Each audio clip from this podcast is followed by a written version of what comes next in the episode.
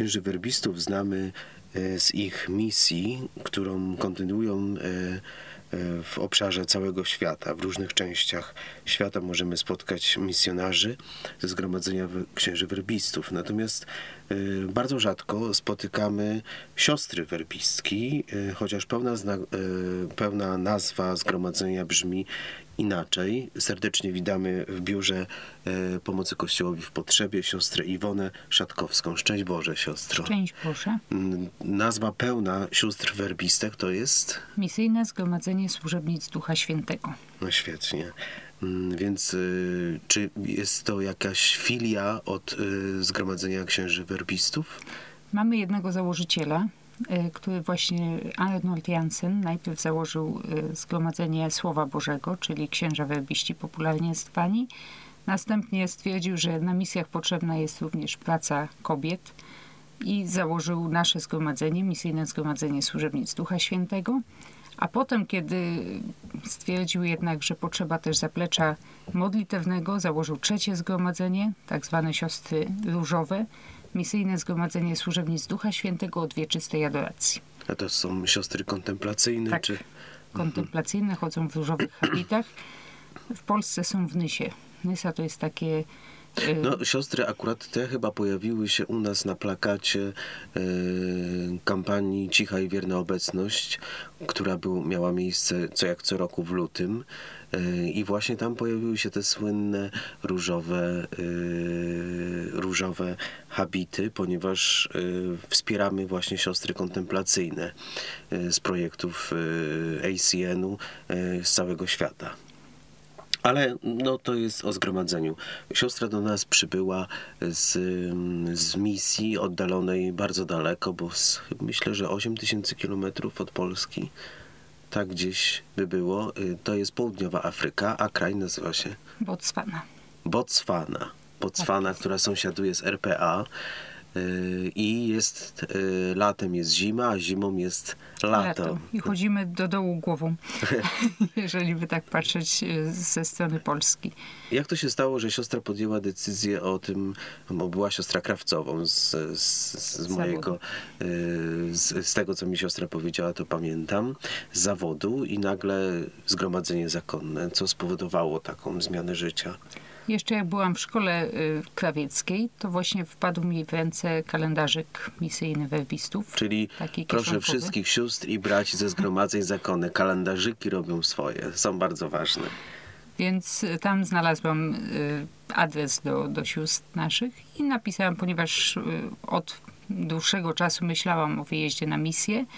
Y, Początkowo myślałam o, o właśnie jakiejś takiej świeckiej y, formacji misyjnej, żeby wyjechać jako osoba świecka. Wolontariusz. jako wolontariusz, ale jeszcze w Polsce w tamtym czasie nie było takich możliwości. Gdzieś w Belgii słyszałam, że jest jakaś, e, jakieś takie przygotowanie do pracy misyjnej dla świeckich. No a wtedy w tym kalendarzyku zobaczyłam, że jest zgromadzenie misyjne i postanowiłam nawiązać kontakt z siostrami. Siostry zaprosiły mnie na rekolekcję, więc jeszcze w czasie szkoły jeździłam na rekolekcję do Raciborza dla dziewcząt. Bardzo mi się tam podobało.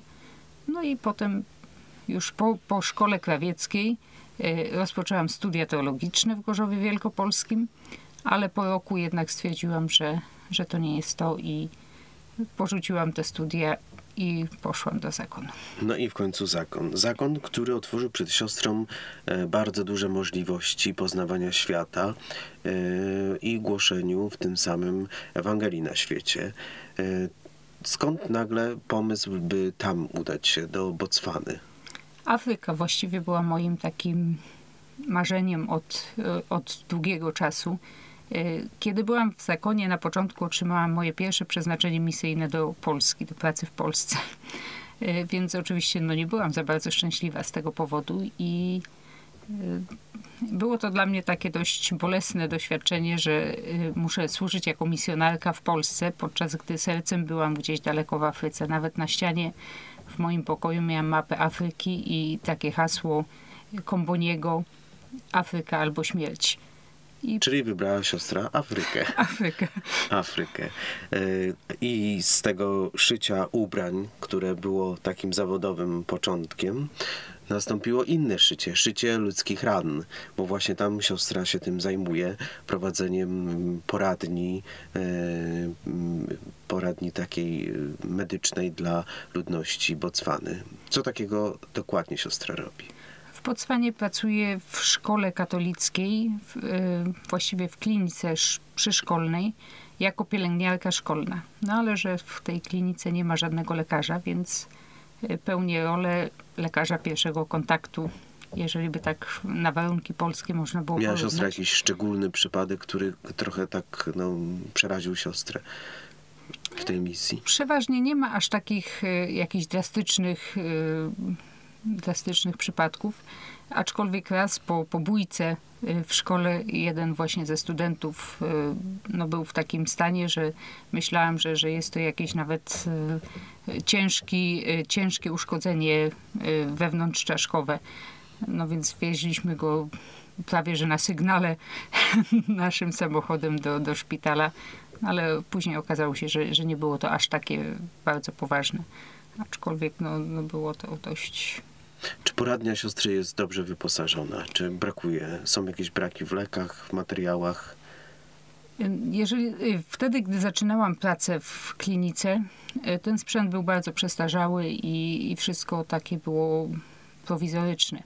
Natomiast y, trzy lata temu właśnie otrzymałam dotację też z Adgentes, taką pomoc na projekt wyposażenia kliniki i wtedy właśnie kupiłam y, takie przyrządy do sterylizacji narzędzi, trochę narzędzi, też nebulizator, butlę tlenową, no i jeszcze dużo innego sprzętu, y, też środki opatrunkowe, leki. Y, Więc na dzień dzisiejszy mogę powiedzieć, że na moje, y, na moje możliwości jako To pielęgniarki jest już dużo. to jest dużo i w zupełności wystarczające. No, a ile osób w ciągu roku korzysta z tej opieki medycznej? Y, Trudno mi powiedzieć w ciągu roku, ale tak codziennie to mam od 20 do 40 pacjentów. No to jak się Także zliczy rocznie, Jak się zliczy to rocznie, y, tak miesięcznie wychodzi ponad 500 osób czasami, nie? Także to siostra sama prowadzi tę, tę poradnię, czy też współsiostry są? nie, jest tam jedna pani, która y, jest tak jakby w recepcji. Ona mierzy temperaturę, waży y, i ciśnienie mierzy. No i wtedy oni przychodzą do mnie na konsultacje. Też wydajemy leki od razu na, na tą terapię.